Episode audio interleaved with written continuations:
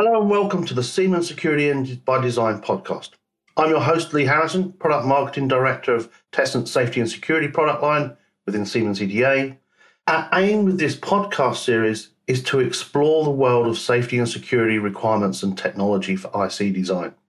I'll be talking to experts from all over the globe who are deeply involved from both a technology and a research perspective, giving you a truly unfiltered view on what we are doing and what we need to do to make IC safe and secure for critical applications.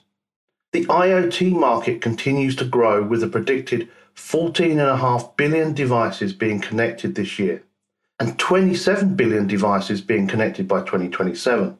A high number of these devices are now being used in environments where security is a critical requirement. But where do you go for guidance and best practice? The IoT Security Foundation published a Secure Design Best Practices Guide. Today, my guest, John Moor. John is the co founder of IoT Security Foundation. He's got an extensive working background with TechWorks and comes with an extensive IC design background. Hello, John, and welcome to the podcast. Hello, Lee. Uh, thanks for having me. It's good to be here. Let's get started. So, the IoT Security Foundation has a fundamental mission to help secure the Internet of Things. Can you share with the listeners what the organization does and how it supports IoT designers? Sure, I'm very happy to do that. But if, if I start really from the beginning and, uh, how I came into this, and it may well be that a lot of your listeners are not security experts. In fact, they probably are not. They're probably developers. Now, my background's in embedded systems. And as you know, Lee, I was a founder of a chip company. But in about 2015, I was asked to take a look at uh, security in IoT. I was working for, as you know, a semiconductor trade association here in the UK. And so I thought it was really quite strange that I was being asked to go and look at security, something that I had no background in. But I did. I went and had a look. I confess at the time I thought it was something which was a little bit esoteric and part of the bigger world of cybersecurity and wasn't cybersecurity uh, very mature. Well, it didn't take me too long to look at it to realize that there were massive issues. And so the summary of that time for me is I looked at what we did in, in the era of the PC. The PC, you know, were used to be standalone desktops. Then we started connecting them up, and that's when security became a thing. And as we know now, we are quite used to doing updates with laptops. The next era was the mobile era, and you and I have been around for long enough to be through that era too. So, you know, the mobile first. So, security got a lot better in mobile, not perfect, but an awful lot better. And then we move forward into what I call the era of IoT, everything becoming connected. And that's the point where I got asked to take a look at it. And what happened was all of this, the gains that we'd made in mobile and PC suddenly were forgotten in IoT, largely because with the mobile era, we had this technology that we can embed in anything, this connectivity. Once you connect things up, that just changes everything. So, my days as an embedded systems engineer, I didn't have to think about too much about security. I did think about it. You know, if someone was tampering with your devices, they had to be there physically. But once you start connecting things up electronically into networks, then suddenly what's your attack surface becomes massive. Now, that's my entry point. Next week, here in the UK, there's going to be an AI safety summit at Bletchley Park. And it's interesting for me because that's exactly what we did back in 2015 to help us understand the status of security in IoT. We did a summit and we did it at Bletchley Park. And the outcome of that summit was we needed to do something. There needed to be a response. And it couldn't wait because the need is now. People were deploying IoT and connecting things up but there were gaping holes in the security. And you didn't have to look too far to find horror stories. In fact, I used to maintain a slide which had case examples of poor security, but I, I just stopped because there was, there was just too many. And more, you'll find them. So the status at that time, the word I was using, and in my history, my journey, I consider that the time where IoT security was egregious. There were just too many examples of bad security and largely because you know we know product guys are under a lot of pressure to hit their project timescales. When you have a profit motive and no one's asking for security, you just go, you just go with it. So that was the status at the time. And at the end of the summit, which was also was on the eve of a general election here in the UK, we decided to have a bit of fun. So we put out voting cards on the chairs and we said, has today been useful for you? Eh, are we done here now or just think something needs to be done hereafter? And to use the vernacular, 97% of the returning votes on the day said something needs to be done. And that was the next stage of my journey, which was going out for the next eight months to go out to all the stakeholders I could find who had an interest in this area to say something needs to be done, but what? What do you think? What we concluded at the time was that we didn't need to create another standards body because there was plenty of those and we ought to make use of them. So what we concluded, because the need is now, and we didn't want to be encumbered by lengthy processes, best practices, and that's a long way of answering your uh, your question, Lee. That's why we decided that the IoT Security Foundation, when it was launched, it should launch by creating best practices. And our target audience was very much developers who needed knowledge but couldn't go away for two or three years, uh, you know, to, to get that knowledge. So we needed to give them something which was accessible and actionable. And that's why we, you know, we started producing, as you mentioned, our best practice guide, very much one of our most popular downloads from the IOTSF website. But its companion is the uh, IoT Security Assurance Framework, which is much more detailed and exactly the sort of thing that developers can use as a tool to make sure they've covered all their bases. And we itemize pretty much everything we can think of, but that doesn't need, mean to say that everything needs to be included. It just needs to be considered. So if it's not applicable, it's a case of saying that's not applicable. But it's a very comprehensive list. In terms of the best practice guide that we put together, the team, the working group, and the chair of the working group said to me, What we're aiming to do is to provide a, a very quick transfer of knowledge from all of the areas we think are important to the person who's using it. So he had this mental picture that there was a developer in their garage and they could just take one page out and put them on their wall and say, yes, we've got that, we've got that, we've got that. So the best practice guide itself, that one, is a very comprehensive introduction, which then goes off to more text, more detail. But what it's aimed to do is, is give the developer a very quick understanding of all the areas that they need to look at. And then, as I say, other materials that we have, including the framework, really help them make that next those next steps. I've looked at the, the best practices guide myself. It's, like I say, it's, it's really comprehensive. It's very readable from the perspective of it's not a huge document, but it gives you all of the key points up front and, and really, really useful document for anybody embarking on this this kind of space. Since that inception, have you seen security within this kind of IoT industry develop? How has it changed since you founded the IoT Security Foundation? Well, I think there was.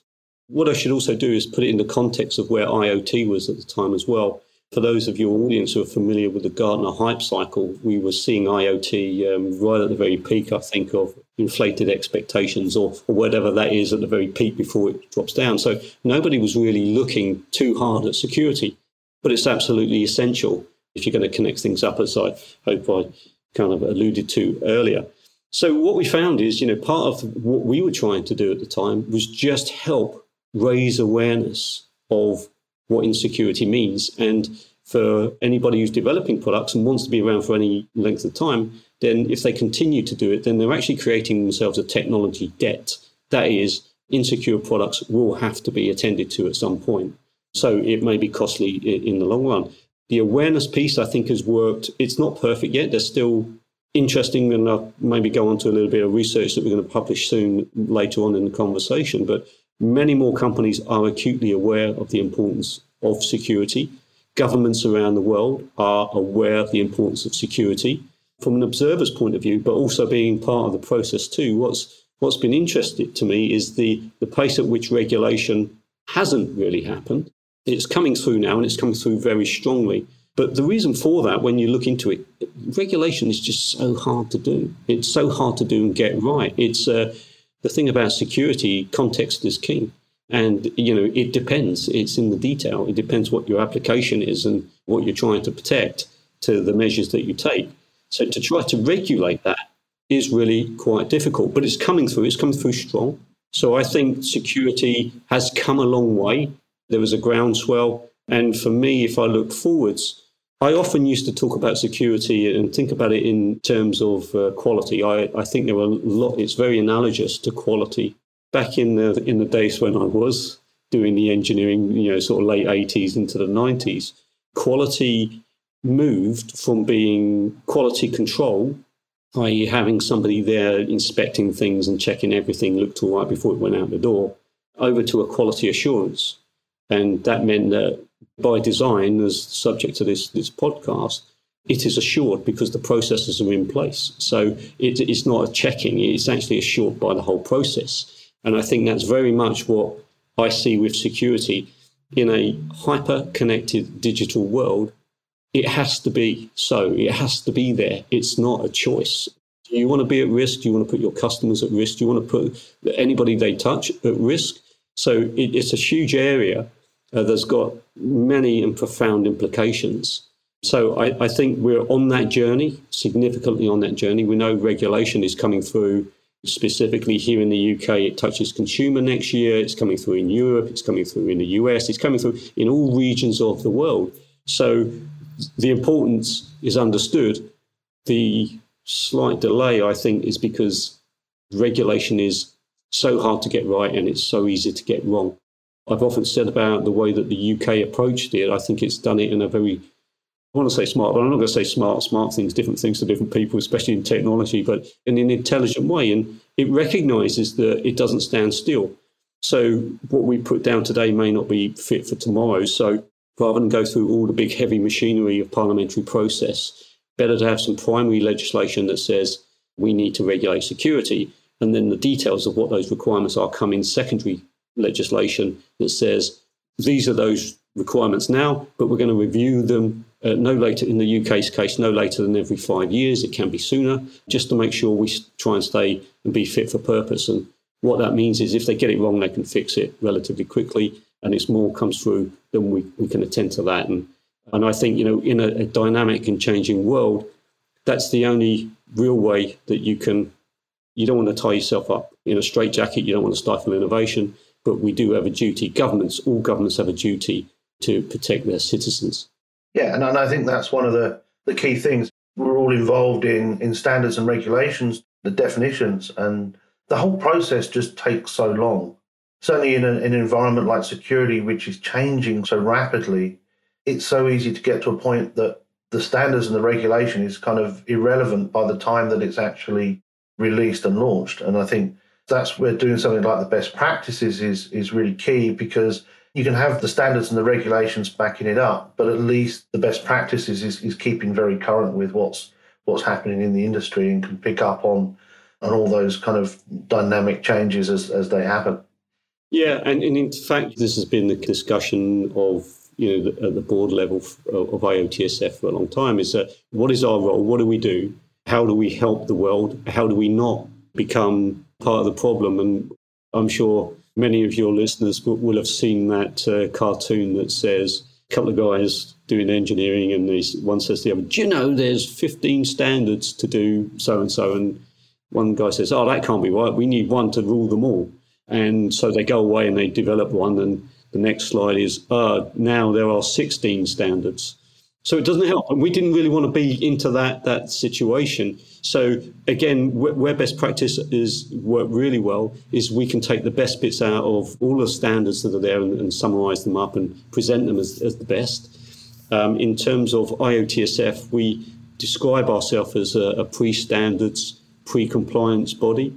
And what we want to be is really leading that discussion. And as you say, the benefit of that, we can be agile, we can add new elements in and we can you know take bits out that are no longer relevant much quicker.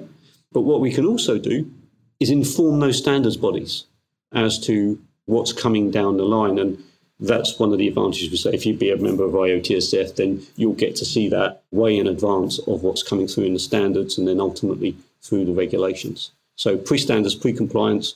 We're also looking at we do best practice, but very naturally, once once you get best practices in a good position, you then start to look, well, what's next? We also uh, are looking at what I call next practice. What's the future of security and what's the role for us? How do we help shape those schema, which is going to be fit for the future in a dynamic and changing world? And we certainly have projects that look to those things as well. So, whilst we don't want to be a standards body, we're certainly working in areas where we're producing open standards. Focusing a little bit on what Siemens is doing around the whole area of security by design, we're very involved in the hardware side of the implementation, which sometimes brings a number of challenges because, as you said earlier, there's this trend. It is a moving trend, but often security is thought of as a is an afterthought. But when you're looking at security by design in the hardware sense, it very much has to be designed up front. It has to be part of the initial architecture. So it means kind of getting the designers to start thinking about security with their, their overall functional architecture. So that's the kind of challenge that we face in that a lot of people think of security as a kind of a bolt on afterthought. We need to kind of get designers to think about security up front and include it within their their architecture. And then you've got, as you said before, one of the challenges always is that security is sometimes just thought of a it's a cost rather than a than a benefit from from a certain perspective. So getting people to kind of extend their timelines and their, their project schedules and add cost to their projects for something like security is a huge challenge. So are you seeing that change? Are you seeing people think about security more in the context of the overall design architecture, or are we still seeing it kind of added on as a kind of an afterthought or a, a kind of a back end process? So, if I stand back and look at the timeline, and I, I mentioned to you the analogy with quality earlier, I'm a firm believer that this is what we'll see. And if I put it in that context, what I think we're, we're seeing is um, so yes, the product guys, you know, how they, they they understand the importance of security, but the conversation really needs to go higher up the organisation. It has to go up to the, the you know the C-suite, the most senior management, because getting it wrong is more than just the security of that product. It is key to business going forward. So if you're creating products which are insecure, you're, carrying liability. Not only are you carrying a, a liability, but you're also offering that forwards. So as somebody who's now steeped in security, it's so easy. If you've got a hammer, then everything looks like a nail, right? So when you, we look at it from a security perspective, there are lots of problems. But what we really need to do to encourage our business leaders is to think about it as risk and think about it as quality. So this is just table stakes for entering into connected markets. In my view, if you don't do it, you shouldn't be allowed to play. That should be it. You, you, you should be saying you will not be insecure, you will not be carrying risk and liability. So if we put that then down into the context of the product guys, and especially down at the chip level, because as we know, there's a timeline for this stuff to be find itself in product in the market. And it starts with the IP and comes into the chips and it goes into product and eventually you know it hits the shelves. The chip guys the guys that I speak to are very very frustrated because they've done a lot of good work in the chips to put the security mechanisms in because they know it's important. But what they're finding is the uptake is relatively low. People are not using those mechanisms. And you can see the, the, the, logic says, well, if they're not using them, why should we, we provide them? My simple answer is, well, they won't may not be using them now, but they will. So keep doing it, make it make sure it's there because otherwise we create this debt. So when I mentioned that that word earlier about where we were, egregious, I could sense things were changing, and I, and I was using that word, and I was thinking, well, actually, egregious doesn't really it's not not really the, the right word that I would use right now because people are putting more security in and they are putting the provisions in that they do they are thinking about secure by design and security first. And then it says, well, why aren't people doing it? So I've got this new word now, parsimonious. Parsimonious. People don't really want to spend money on it, but they, they need to. What we need to do, though, is we need to make it just become the way things are done you know, as you and I have spoken about this in, in the past, in, in our travels together, once everybody does it, the cost of doing it, it, it drop. And, and, what we need to do is we've got to make those trend to zero. So there's virtually no extra cost for just doing it right in the first place.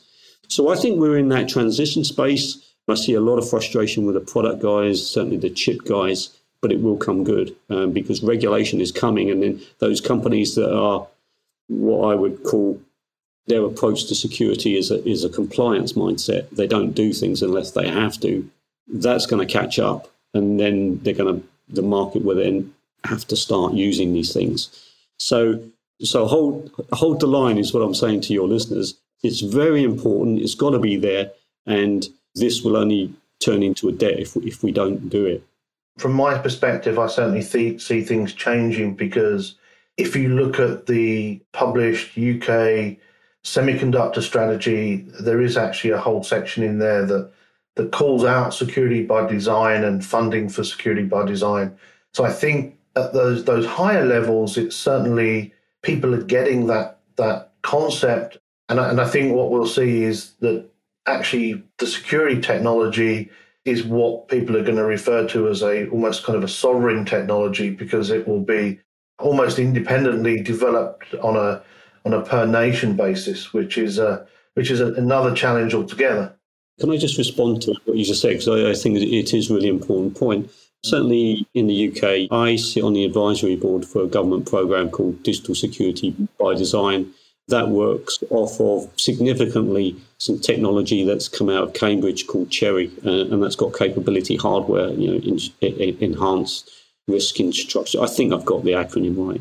Capability of enhanced uh, RISC instructions when the director of the program called me up a couple of years ago and said, John, will you come and sit on the advisory board?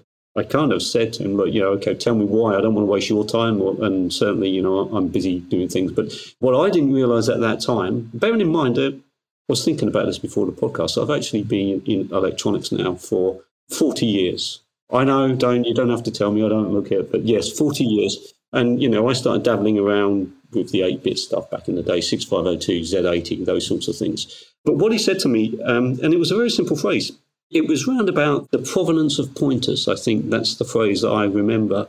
And it's about memory safety. Because now you know, I know a little bit more about security, I could understand the key importance of memory safety. And indeed, if you look at some of the numbers that are published in terms of vulnerabilities that happen and exploits, a lot of them can be paired back to insecure memory systems. So CHERI is looking to do that. And as I say, memory safety is a thing for developers, for chip guys. Memory safety, everything should be mem- memory safe. However you do it, I'm not not here to be a salesman for CHERI because it doesn't exist quite yet. But memory safety is definitely a thing, and I think you know the UK has certainly invested a lot of public money in that, and you know as uh, being on the advisory board, I hope that sees the light of day. It won't be the only way to do it, but it's certainly you know very promising research that's coming out, and your chip developers ought to take a look at.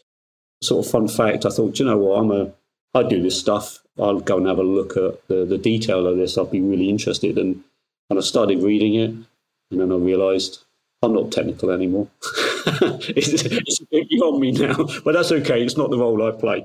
But you're right. That that is a kind of a sovereign technology, but it's not meant to be that way. All of the essential IP is in the public domain, and so I know some of the um, the proof of concepts, the, the boards that are being made have found their way into foreign lands to because we, we, we basically all everybody needs to be secure. Anybody who's insecure could be a potential risk.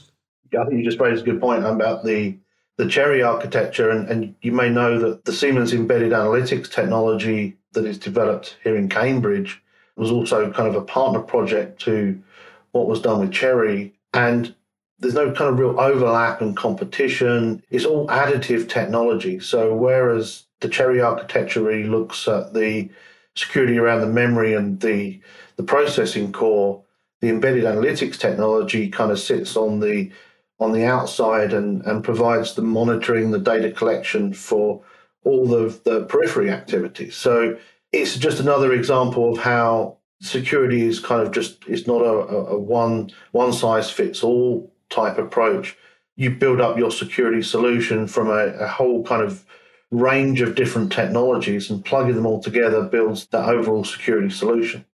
We've talked about the hardware parts, but then obviously you've got software that sits on top. So I, I always look at security as kind of kind of peeling the onion in that there's there's many different levels that you add to your system to build up your overall security solution. And I think things like the CHERI architecture and our embedded analytics technology sit very much in the core and the hardware of, of whatever you're developing. And then you build your, your layers up on top of that. Because quite often I get asked, how does your hardware based solution compare to a high level software solution? And it's kind of, well, actually, the, the two things are still required. We're just adding an extra layer so that if all of a sudden your software security gets penetrated, there's these additional layers of security within the hardware. So it all kind of fits together in a kind of a really nice, a really nice story.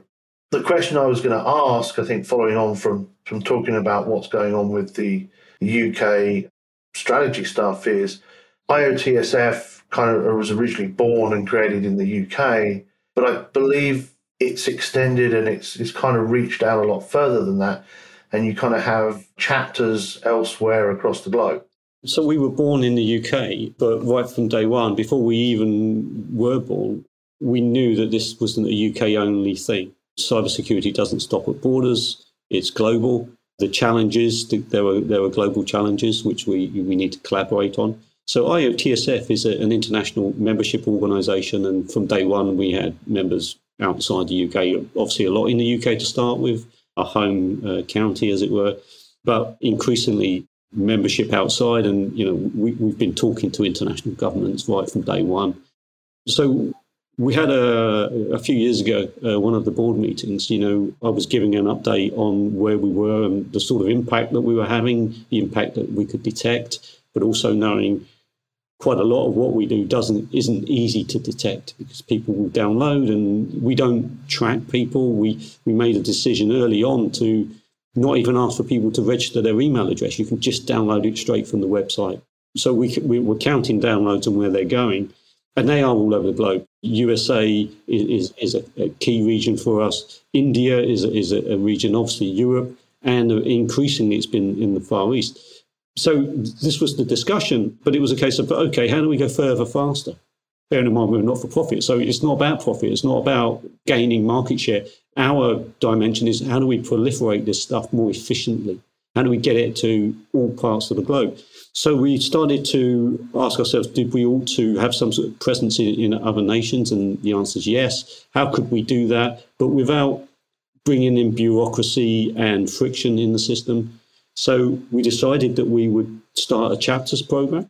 We again looked at the various ways that the chapters could be constructed, whether we go top down, i.e., put kind of a secretariat in and start a membership, or do we come up, come from the bottom up, do a grassroots initiative?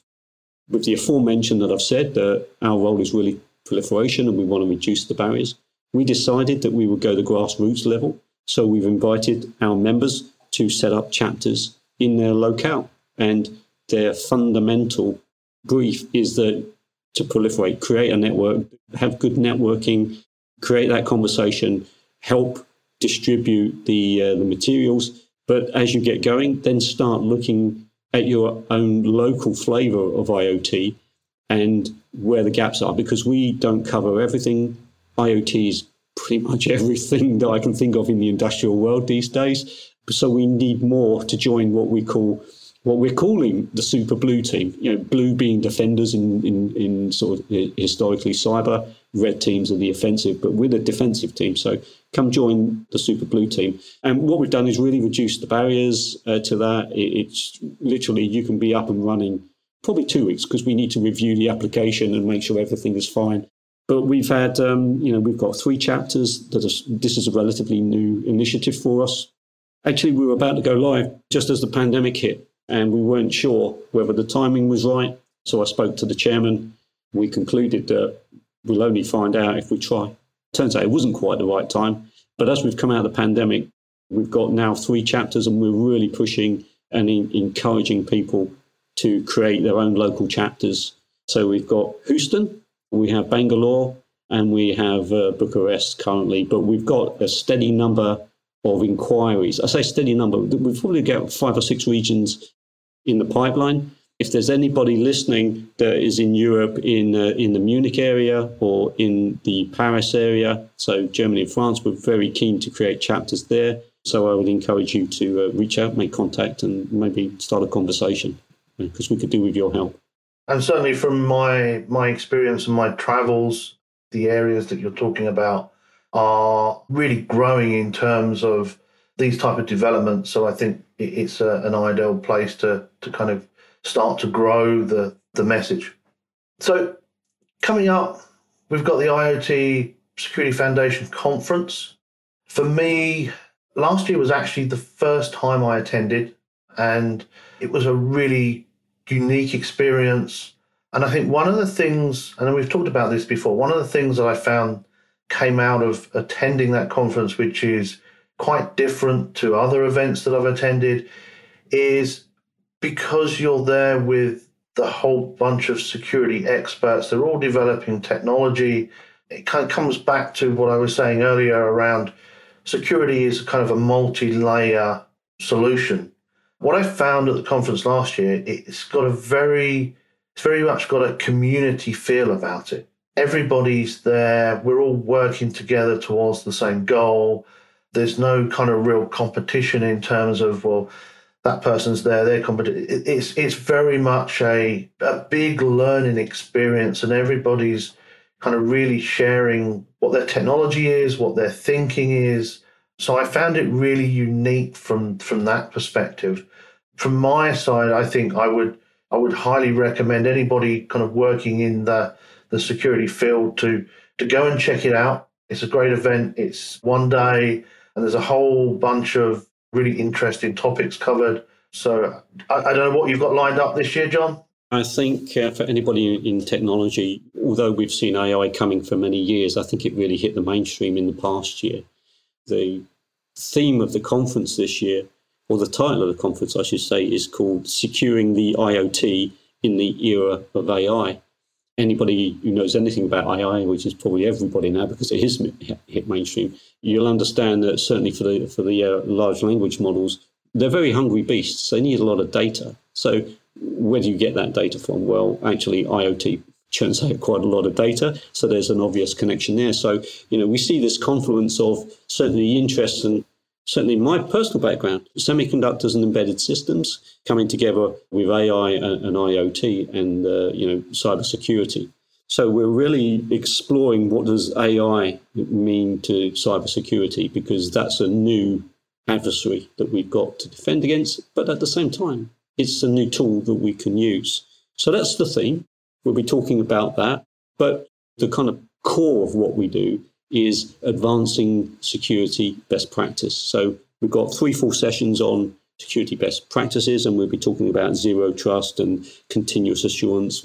What's also been interesting for me is a, fairly recent development is the importance of um, bills of materials and specifically software bill of materials because you know just at face value they look at they look like a, an ingredients list but you can operationalize that and you, so you can automate and again that kind of forms the, the, the, kind of basis of some of the next practice that we're looking at we're going to be looking at what are those future foundations we've got a session on um, we have a working group that's really looking at the smart built environment so rather than the technology developers. This is the user side. So, how do we take that technology and how do we deploy it in the smart built environment?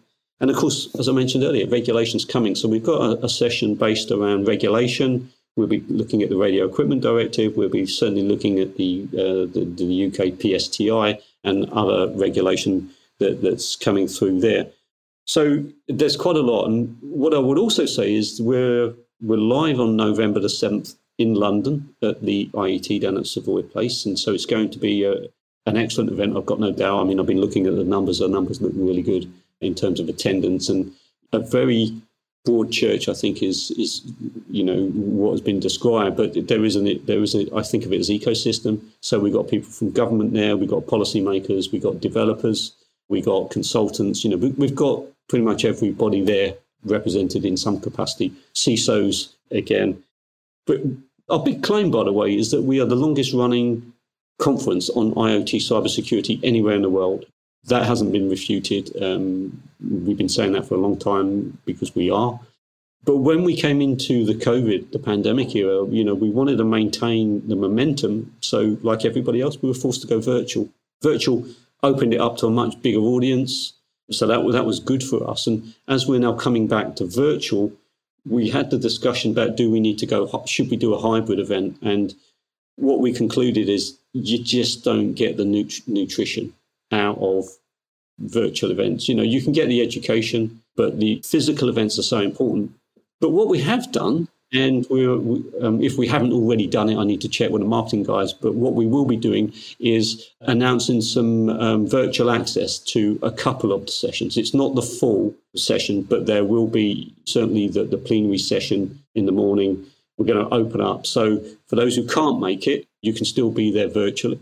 Also, for those who can't make it and are interested in the content, you know, at some later date, we will put the videos up on the website too. But the, the event I think we all really understood the importance of getting together, being locked up for so long. Innovation, business, everything, um, your, your network, your own health works better when you're with other people. So um, thanks for the opportunity to have one final shout out.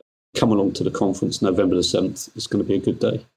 Yeah, no, and I, would certainly recommend anybody thinking about it go along. And as I said before, I can't reiterate enough, it's very much a, a kind of community type environment. I spoke to tons of people there last year. Yeah, shared a lot of ideas, experiences, all of the kind of general things that you, you don't typically get to do when you're kind of working in your own own isolation. So as we as we kind of slowly run out of time, so we talk huge amount about security. Any new projects coming up? Anything that you can talk about or, what's what's happening. You mentioned AI context of security. AI just opens up a whole new can of worms. So I, I look forward to see what comes out of the conference this year because again, I, AI is you're kind of almost doing a bit of a reset in that it's it's very much in its infancy and um, everything's new to everybody. So uh, I mean, we've certainly got a whole raft of projects and, and things going on with AI right now. So it's definitely a big topic of conversation.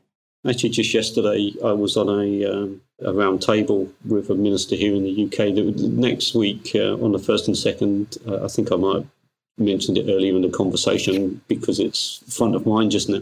There's going to be an AI summit, and what they're looking at is AI safety, and I think that's the term safety is a really interesting choice of words. You know, we we focus on security, safety, and security are related, but I think you know when we talk about AI clearly it, it, can be used for good. There's a lot of application. We're all very excited about that. When we talk about safety, traditionally, safety aspects can be thought about pre market. You can define the test conditions and how they work and define the parameters that go around it and say, yeah, that's going to be safe. One of the issues with AI, of course, is it can be unpredictable. There, there will be unintended consequences just by the very nature of its technology. And if it's not constrained in certain ways, it could do things which end up being bad. But also, the bit that concerns us here at IOTSF is how it would be used in a security case. So, the big difference I see, the simple difference I see with safety and security is safety incidents can come about by an unfortunate set of events. Nobody's really pushing them, but it's, it's an accident and it's happened. Security, security always has a human motive what are those human motives behind using AI to you know attack us or, or, or commit crime, you know, fraud, steal from us, do, do, do bad things.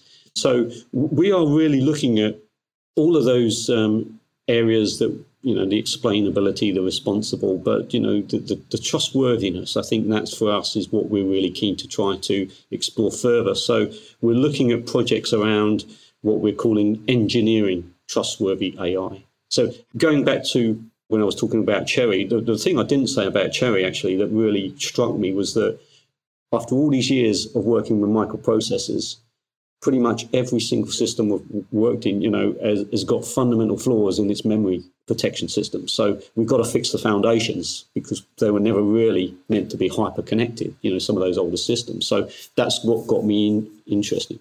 And I think I, I see again something analogous here with AI. We, we need to make sure the foundations are good.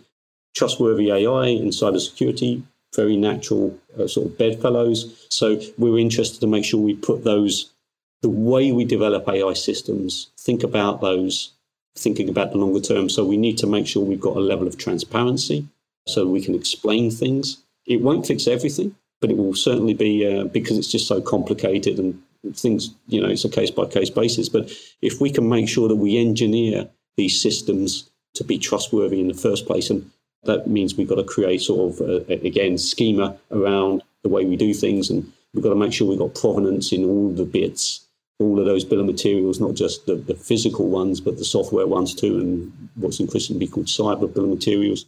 We're hoping to um, get some projects going in, in that area. Hopefully, um, by the time we get into the new year, we'll have, we'll have started. As part of my role within Siemens, looking at kind of overall safety and security, obviously on the safety side, being able to test products completely utterly thoroughly, making sure you've covered every single potential use case is critical, especially in some applications. We're starting to see AI thrown into that. And then, like you say, then then it becomes extremely difficult to test every potential operation and use case because it, it changes. And which ones are valid, which ones are not. Is it something that's naturally occurring? Is it something that's being hacked or tampered with? From a safety perspective, AI is is a huge challenge. So um, yeah, so look forward to see how that pans out, and and hopefully we can we can talk more once that's that's kind of up and up and running. So I'm conscious we're we're running out of time. I know we could probably carry on talking all day about security. To close, I wish you best of luck with the IoT Security Foundation conference this year. I know we will be there in some way, shape, or form. Yeah, and I, I look forward to, to talking to you soon. Thank you so much for the opportunity. You know, we could talk uh, to the cows come home, proverbially, but uh, look forward to continuing the discussion uh, hereafter. Thanks for the opportunity.